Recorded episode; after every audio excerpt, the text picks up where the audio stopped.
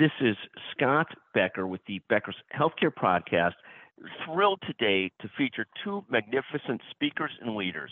We've got with us Sanjeev Agrawal, President and Chief Operating Officer of LeanTaaS, and Angela Yochum, Executive Vice President, Chief Transformation and Digital Officer of Novant Health.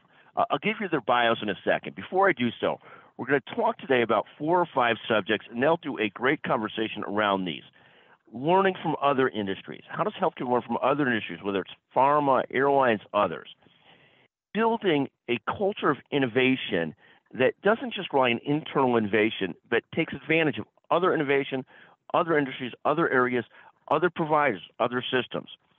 Addressing staffing challenges through automation and through virtual efforts, virtualization. So that as well. Finally, crafting an innovation strategy that works, that puts the patient first, and that works for the system, works for the patient. And also just looking at how do you develop a culture of continuous learning, again, using external and internal sources. So with that, let me give you a quick introduction to Sanjeev and to Angela, and then I'll turn it over to them for this discussion. Sanjeev Agrawal is literally fascinating. He serves as the President and Chief Operating Officer for LeanTaaS. LeanTaaS is the leading AI machine learning analytics company in healthcare. Their predictive analytics software works with and powers over 140 health systems, more than 500 hospitals to improve access and lower cost. Sanjeev, by background, is the co-author of the book, Better Healthcare Through Math. Before LeanTaaS, Sanjeev was Google's first head of product marketing and led 3 successful startups. He was the CEO at Eloqua, that was acquired by Motorola, VP of Products and Marketing at Tell Me Networks, acquired by Microsoft, and finally founder and CEO of CollegeFeed, acquired by After College. Truly a brilliant person. He graduated with a Bachelor's of Science, Master's of Science degrees in Electrical Engineering, Computer Science from MIT. He started his career at McKinsey and Company and Cisco Systems before joining Google. He's been named by Becker's Healthcare as one of the top entrepreneurs innovating in healthcare. Thank you. In addition to Sanjeev, we've got the brilliant and remarkable Angela Yochum. Angela serves as the Executive Vice President, Chief Transformation Digital Officer for Novant Health. Novant Health is one of the great systems in the country. This great mix of executing and blocking and tackling and doing great things for patients while also being incredibly innovative. Angela heads up innovation or helps set up transformation in digital. Novant's super regional healthcare system with one of the largest medical groups in the U.S. She and her teams at Novant oversee growth initiatives and deliver the world-class consumer capabilities, differentiating technologies, and advanced clinical solutions that allow the integrated system to provide remarkable care. While Angela is a relative newcomer to healthcare, she has a long experience, diverse experience across a wide range of industries. She brings a fresh, unique perspective to her work in transforming a health system. Angela has a brilliant background, fascinating background, both a Bachelor of Music from DePaul University and a Master of Science in Computer Sciences from the University of Tennessee. She herself holds 3 patents as an author with Addison Wesley and Prentice Hall. And now I'll turn it over to Angela and Sanjeev for their discussion on transforming hospital operations as part of the Transform Hospital Operations Summit. Hi, Angela. It's good to see you again. Thank you for joining us.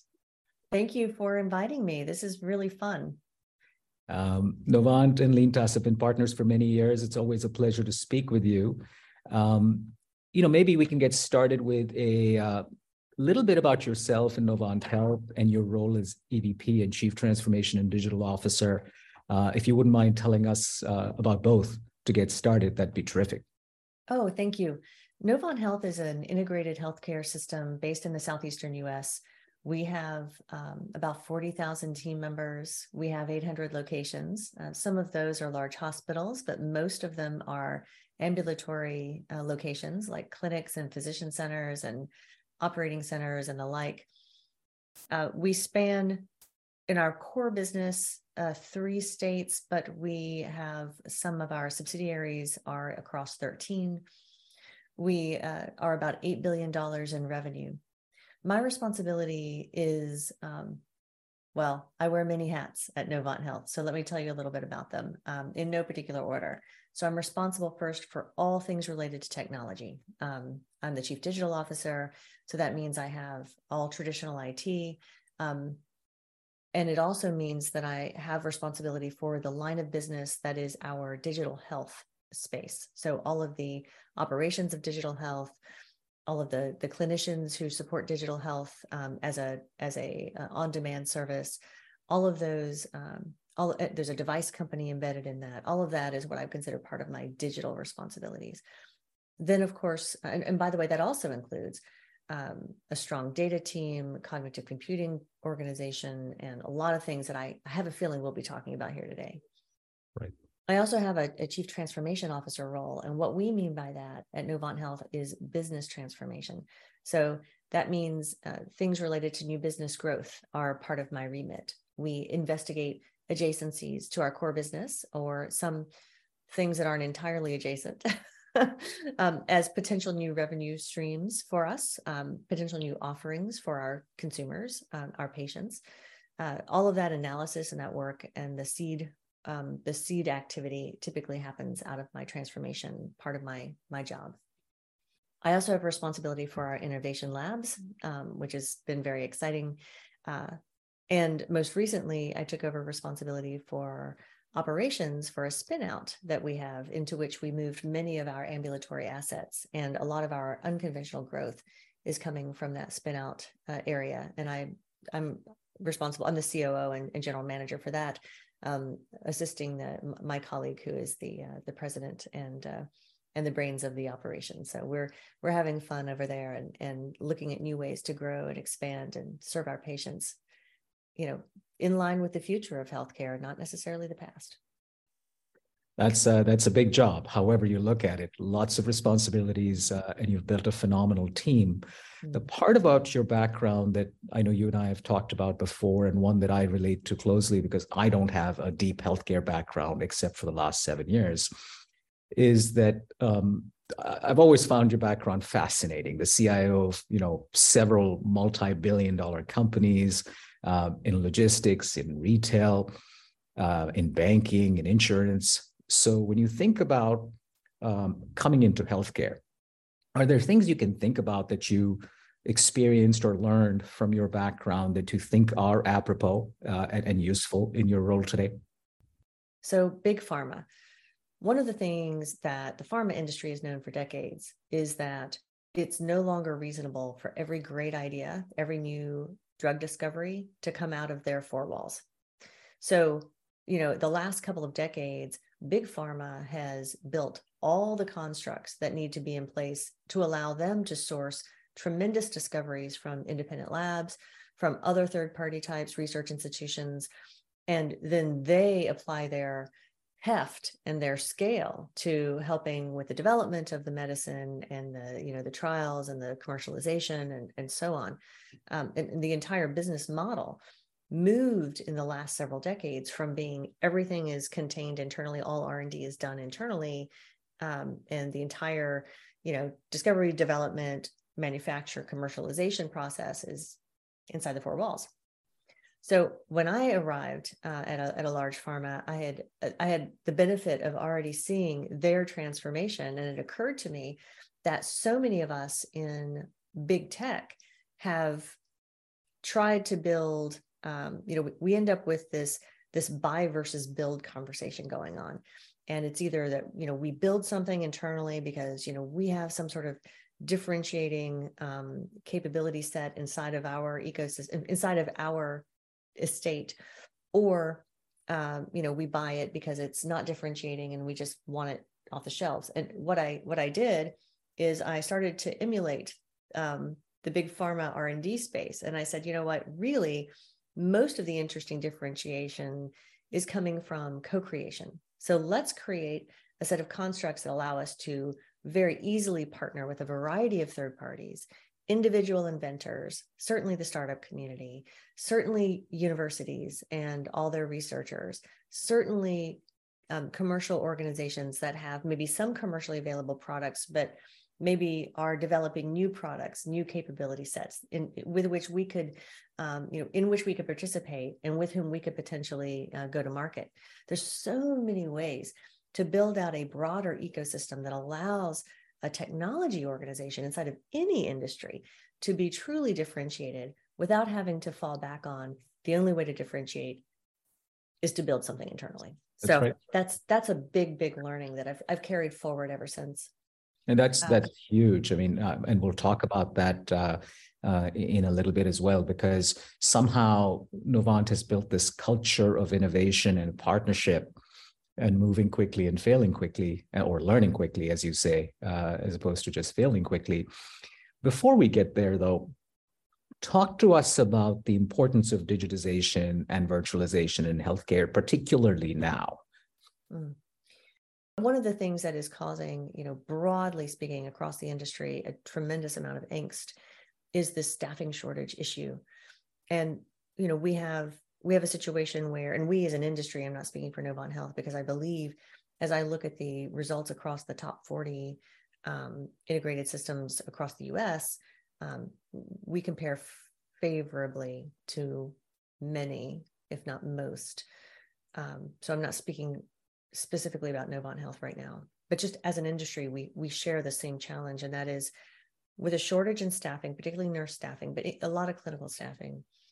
We cannot perform as many procedures as we would like, and what that means is we don't have the revenue stream coming in that we typically do, and the cost of the staff that we have has skyrocketed because so many members of the broader clinical community, they've just experienced such burnout as a result of the pandemic, the stresses, societal pressures.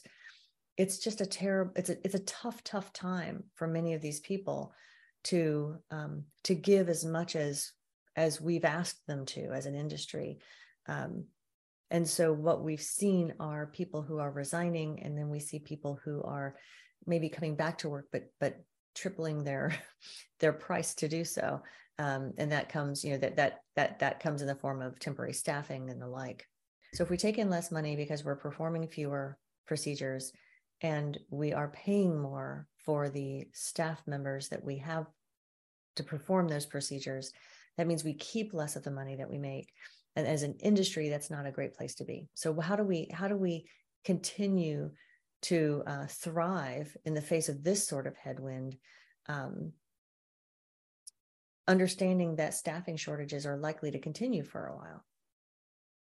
That's when I think we look toward, as you mentioned, automation and virtualization.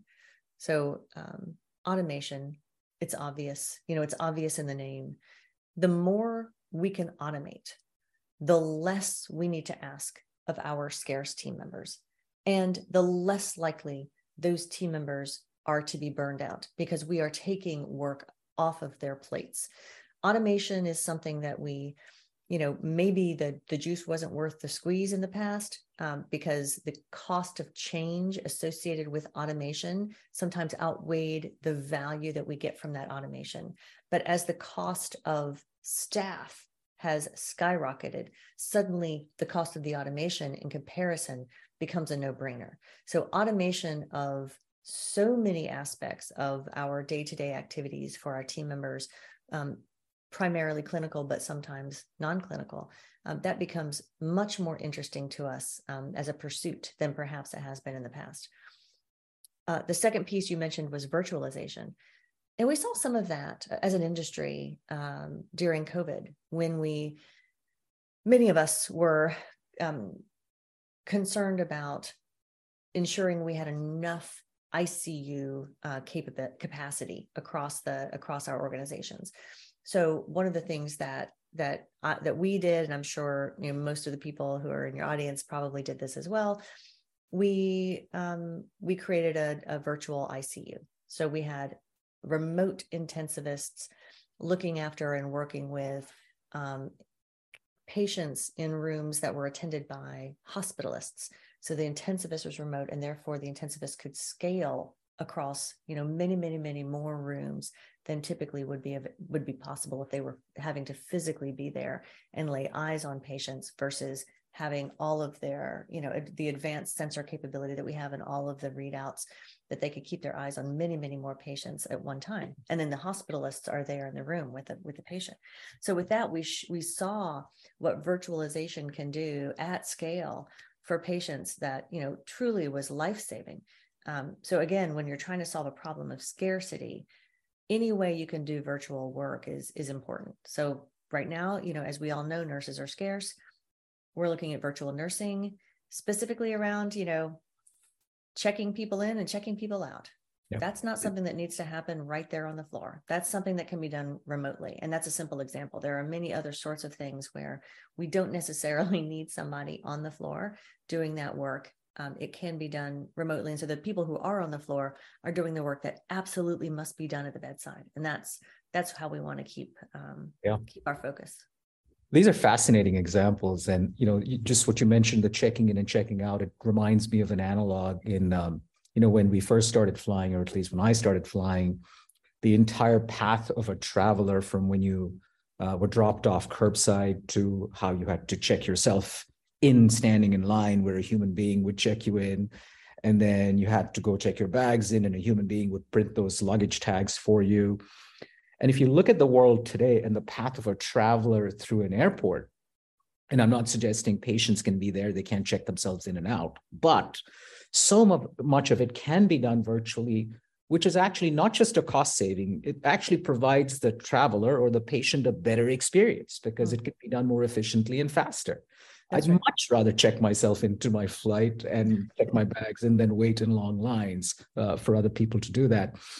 That's exactly right. And we do have geofencing that allows for auto check-in in some of our clinics. So someone comes in, if they're running our app, we can check them in automatically. So that's that, you know, some of that is very similar. And I'll say there's something else the airlines do that is interesting. And that is when they are staffing, when they're figuring out what the crew will look like on a plane. My understanding is that if one is a flight attendant, then one can log into a system and bid for certain flights. Right. And those flights are, you know, granted based on seniority and other scheduling considerations. This is your world. I'm starting to talk about scheduling. I probably am going to wade into deep waters, but you know, these are the sorts of things that are interesting because one of the things we're hearing from our nurses, again, those scarce nurses, is that they would love to have more flexible schedule. You know, they would love to, and we're able to give that to them. Now, we haven't become as sophisticated as perhaps the airlines have, because they've been doing this sort of thing for many, many years with the bidding and, you know, all the rest of it.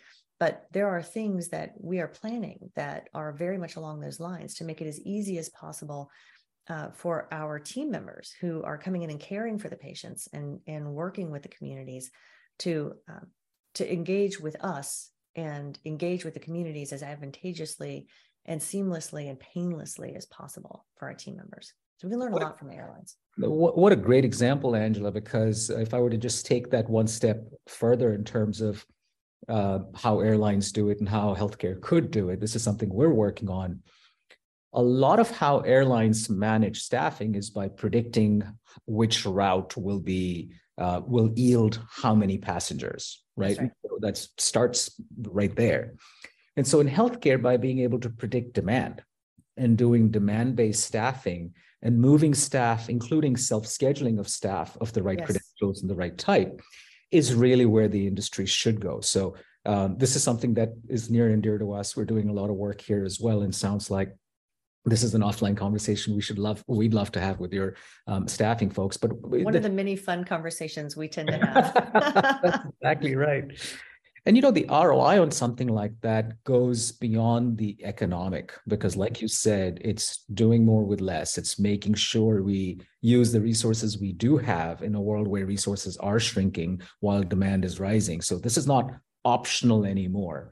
And these kinds of predictions on future case volume, future bed management, how many units are going to be impacted when during the day, and moving nurses and staff around is just going to be necessary. It's not just something that's nice to have.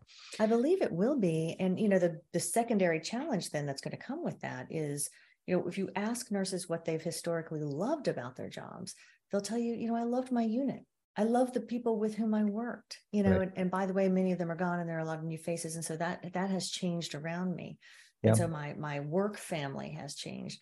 So our challenge will be, you know, as you and I know, putting the technology in place and defining the right processes to allow for that more sophisticated approach to staffing and very fluid approach to staffing is probably less difficult than you know, ensuring that we are creating that same valued culture, family feel for our team members, because they have very tough jobs, and it's important to have one's crew around one when doing that sort of work.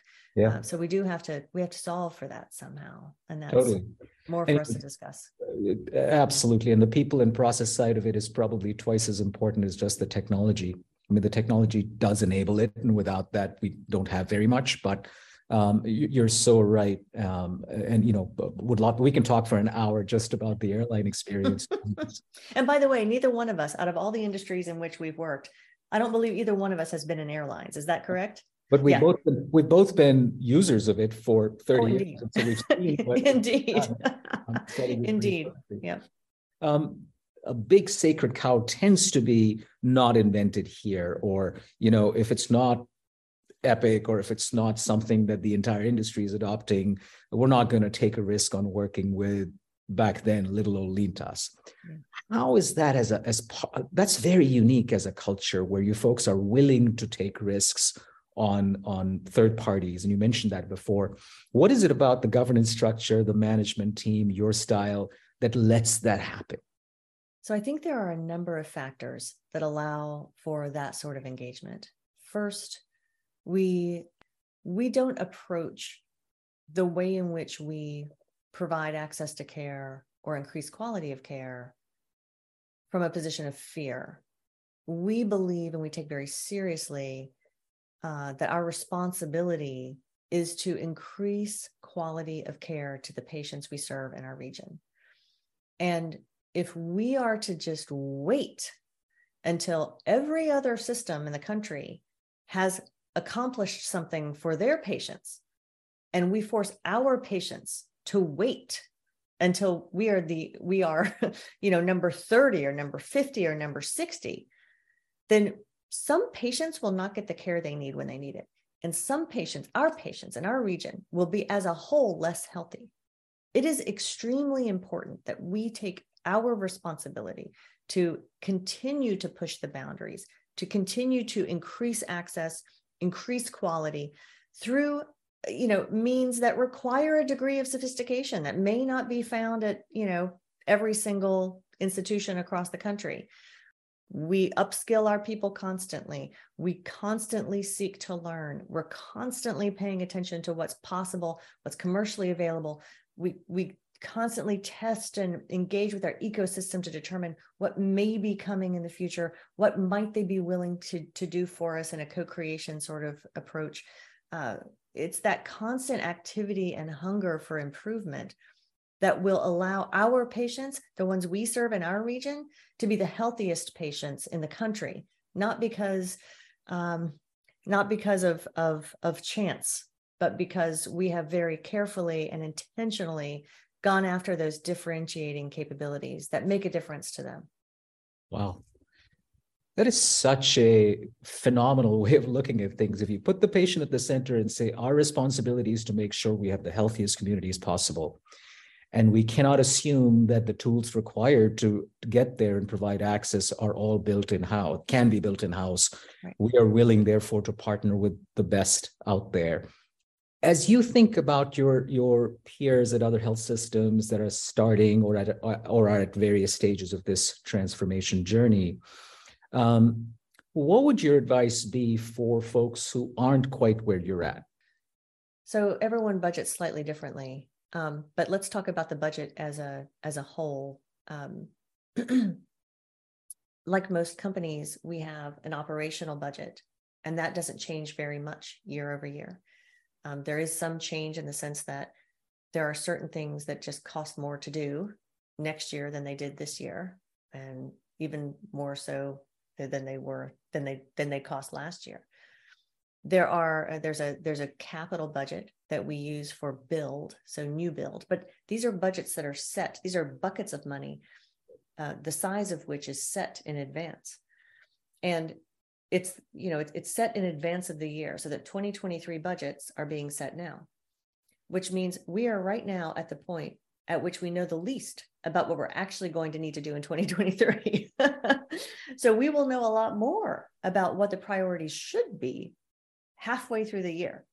So what we have to do is allow for, as an executive team, we have to allow ourselves to have conversations, some of which are sometimes difficult to have, saying, hey, we thought we were going to be spending this much money here, this much money here, this much money here.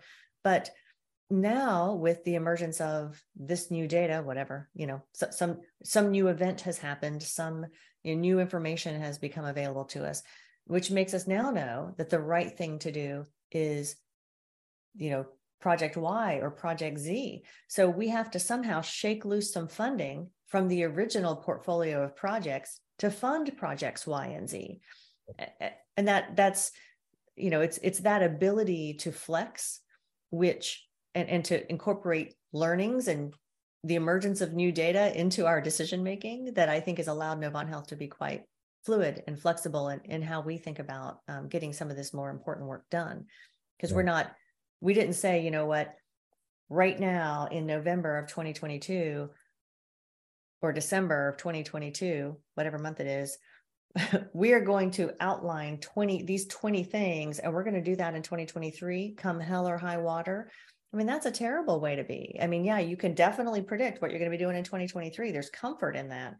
But what if those are the wrong things? What if we learn something in March of 2023 that indicates that this, 5 of these are completely wrong? Well, let's give ourselves the freedom to recognize that and move forward with different things. Such an incredible point. And when I look at startups or companies in tech that are, able to be nimble because they always grew up like that, hats off to you guys, because for an $8 billion health system to think like that, that's extraordinary.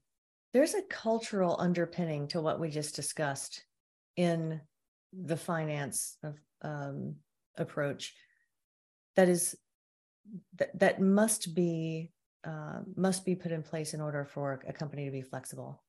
That I'm going to broadly call it's a culture of learning, but very specifically what I mean is no one should be bashed over the head, so to speak, for, in March, in the example we used earlier, saying, hey, these 5 projects are no longer necessary.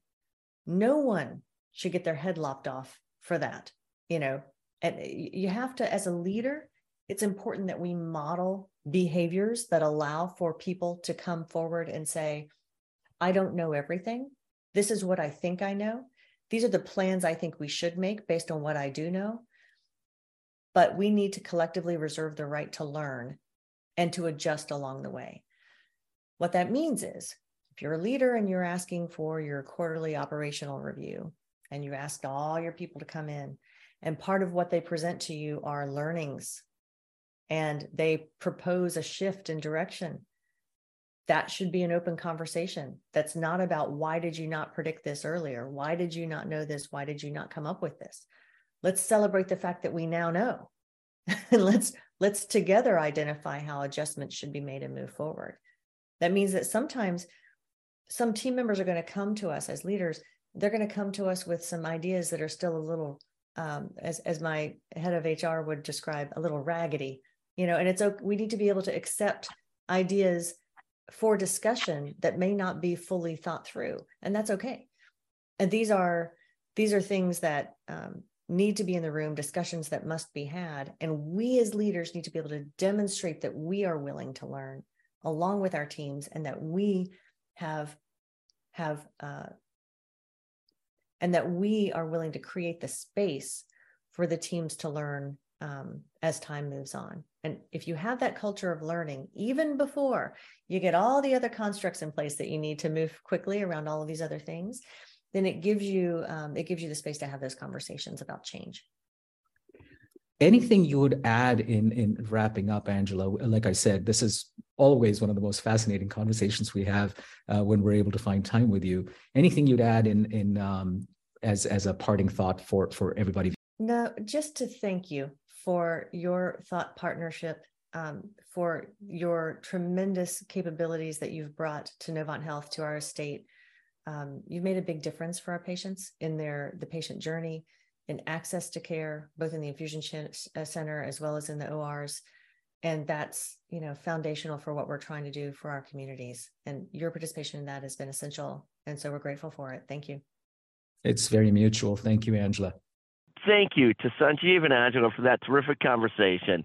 You can hear the full conversation by tuning into the BeckerHospitalReview.com and navigating to the Transform Hospital Operations dropdown on our virtual events page.